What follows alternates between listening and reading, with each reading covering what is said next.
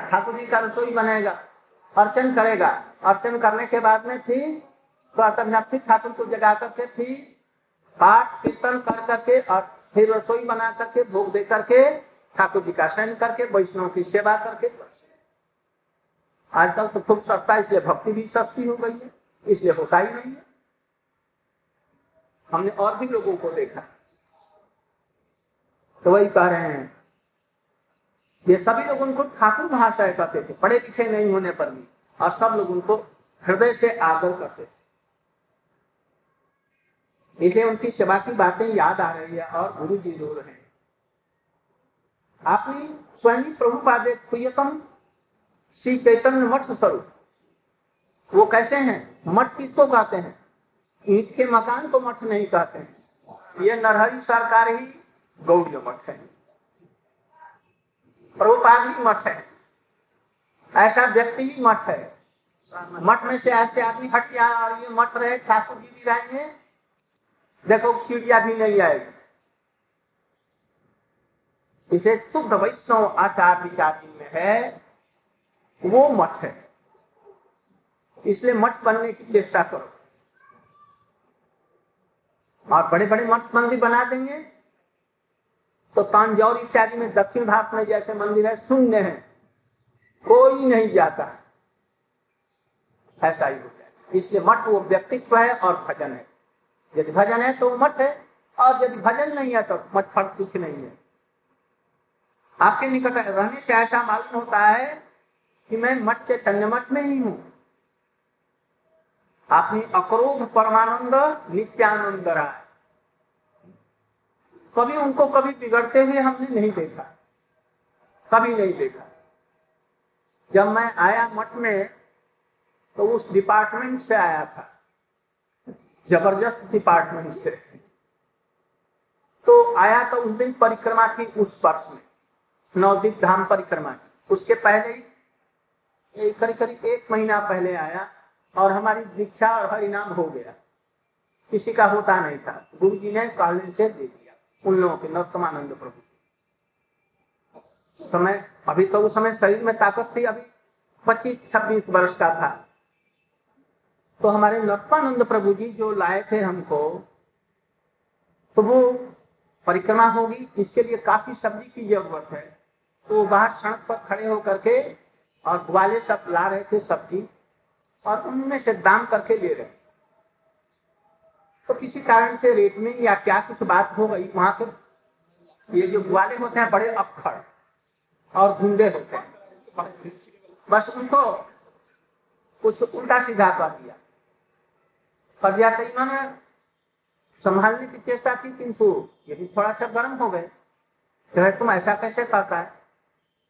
तो उसने कुछ उठाया टोकरी या कैसे कैसे उनको कहीं लग गई शरीर में और रक्त निकल आया रक्त निकल आया।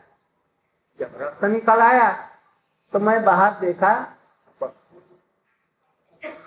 रक्त निकल आया तो मैं देखा, और वहाँ पर और ही बीस, पच्चीस वैष्णव लोग थे। किंतु किसी ने कुछ नहीं कहा, डर के मारे। और हमने देखा, अब हम मैंने मुझसे रहा, इतना बड़ा बाँस था एक पाँच सात, आठ नंबर। हमने ताव नहीं देखा ताव नहीं और आगे न पीछे। बाँस था और उसको एक बाँस मार। वो लंबा बाँस था, वो बाँस टूट गया। और वो आदमी भी गिर गया। बहुत पहलवान लंबा चौड़ा चौड़ा था वो। जब वो गिर गया, अब वहाँ से भागा और जाकर के अपने मोहल्ले में खबर कर दिया। अब खबर देते तो वहाँ से सैकड़ों घोषक लठिया लेकर के निकले। और आए मठ के सामने, नर हरि प्रभु थे इन लोगों ने हमको तो के भीतर में कर दिया, मठ के भीतर। किंतु नरहरि प्रभु ने या गुरु जी ने गुरु जी तो घर में रहे।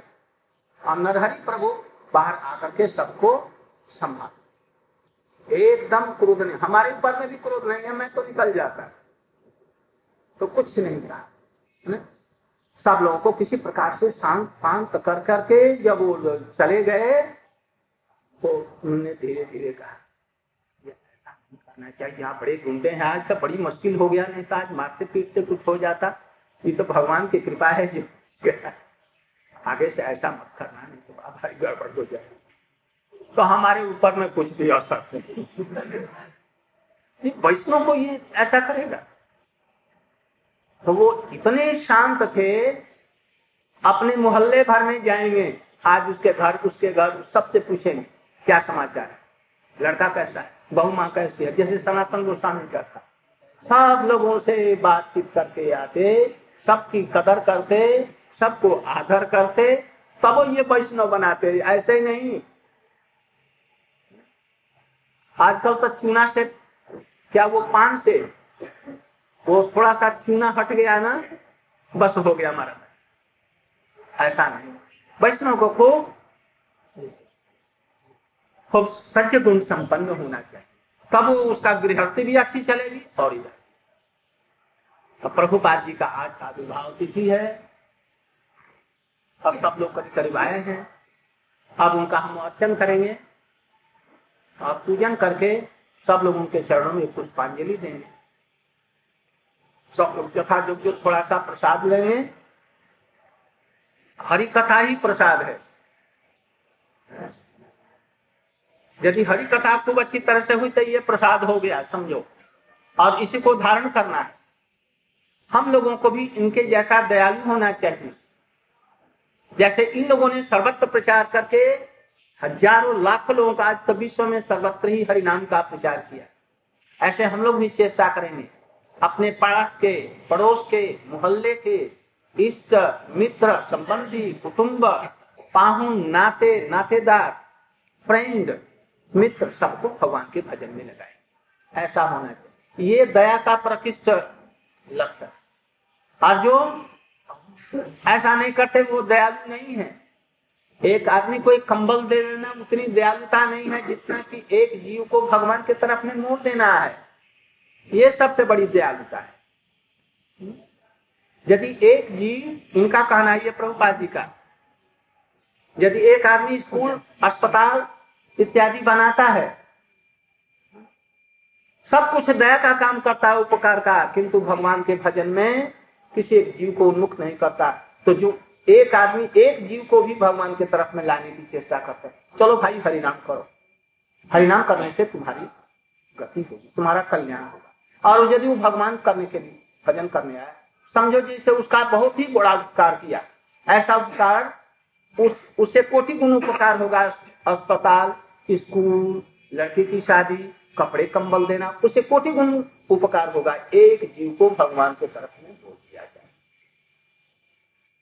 सदा के लिए उसके दुख दूर हो जाते हैं, भवन बन पार हो जाता इन्होंने कहा, सबसे बड़ा संसार में श्रेष्ठ क्या चीज़ है? हरिनाम संकीर्तन ही क्या है? परम परम विजय थे कृष्ण नाम संकीर्तन। यही उपास्य है। नाम करना भगवान का भजन पूजन करना एक है। इसलिए सर्वश्रेष्ठ है भगवान का नाम संकीर्तन। जो लोग सबको खुश करने की चेष्टा करते हैं, वो किसी को खुश नहीं कर सकते।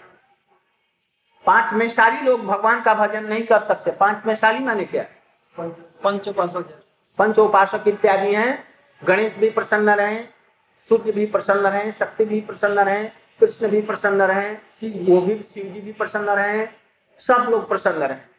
तो वो किसी को नहीं प्रसन्न कर सकता। एक कृष्ण की पूजा करने से सब लोगों की पूजा करनी इस चीज़ को समझना चाहिए। तस्मिन पुष्टे भक्त्या अहम एक याग्राह्य भक्ति करने से कृष्ण की शक्ति हो जाती अलग अलग से करने की ज़रूरत नहीं है। एक एक साधे सब और सब साधे इस चीज़ को याद रखें। है तो कुछ कठिन, इनको ऐसा करना चाहिए। उनके बहुत से उपदेश हैं, हम लोग शाम को चार बजे बैठेंगे, चार बजे से छह बजे तक। उनके उपदेशों को हम लोग पाठ करेंगे, समझेंगे और वैष्णव लोग उनके संबंध में बतलाएँगे। वो सबको कृपा करें और भजन की शक्ति दें। उनके चरणों में यही हम प्राप्त